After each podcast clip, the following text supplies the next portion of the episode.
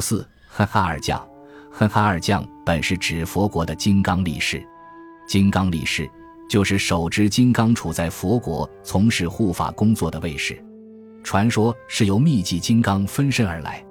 密集金刚又叫金刚密集、密集力士，是手持金刚杵给佛担任警卫的夜叉神的卫士长。传说密集金刚的出身不凡，乃显赫的法义太子。他未有机会亲近佛祖，便发誓要皈依佛门，当个金刚力士。后来他果然如愿以偿，当上了密集金刚。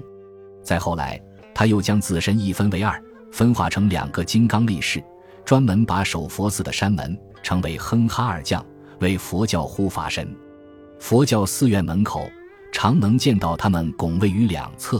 相向而立，他们一哼一哈，身披重甲，体魄雄伟，面目狰狞，令人触目惊心，诚惶诚恐。两位门神的主要区别在于开口闭口之间。还有一说，认为他们是佛教中的一对人王，一名密集金刚，一名那罗延天。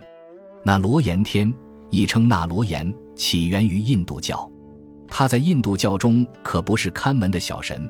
而是毗湿奴的化身，甚至有时还是梵天的化身。毗湿奴派经典《归往世书》认为，那罗延就是毗湿奴，是该派的最高神。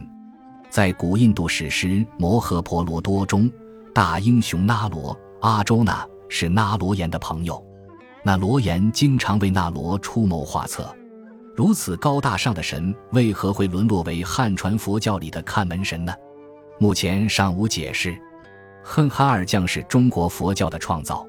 明朝小说家许仲林所著的《封神演义》的风行，令哼哈二将家喻户晓。小说里的哼将叫郑伦，哈将叫陈奇，他们都身怀奇术。郑伦本是殷纣王朝的大将，曾在西昆仑渡厄真人门下为徒，学会运用窍中二气，拿鼻孔一哼，声震山岳，顿时喷出两道白光，能摄人魂魄。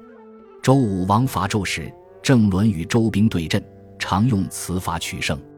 后来郑伦被周兵所获，降了周朝，当上了三运总督官。陈奇是殷纣王朝的都梁上将军，他曾受一人秘传，在肚皮里炼成一股黄气，与人争斗，张口一哈，黄雾弥漫，声如雷滚，见之者魂飞魄散。凭着这套本事，他常常打败周兵。有一次，陈奇与郑伦彼此在镇上一哼一哈，直搅得天昏地暗，日月无光。《封神演义》第七十四回，哼哈二将显神通，描写了他们之间的一场恶战。郑伦上了金睛兽，提降魔杵，领本部三千乌鸦兵出营来，见陈奇也是金睛兽，提荡魔杵，也有一队人马，俱穿黄褐色，也拿着挠钩套索。郑伦心下疑惑。乃至军前大呼曰：“来者何人？”陈奇曰：“吾乃都梁上将军陈奇是也。你乃何人？”郑伦曰：“吾乃三运总督官郑伦是也。”郑伦问曰：“闻你有艺术，今日特来会你。”郑伦催开金睛兽，摇手中降魔杵，劈头就打。陈奇手中荡魔杵，负面交还，二手一场大战。后来。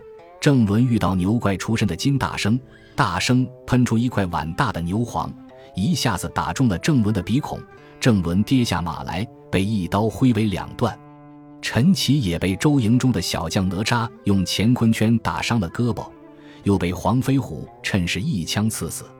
两个人的阴魂都直奔封神台而去。战事结束，姜子牙封郑伦、陈奇为哼哈二将，镇守西市山门。护卫佛法，北京戒台寺山门殿里的哼哈二将，高二丈余，体魄健壮，面目狰狞，一个张口呼哈，一个闭口怒哼，这是著名的彩塑哼哈二将造像。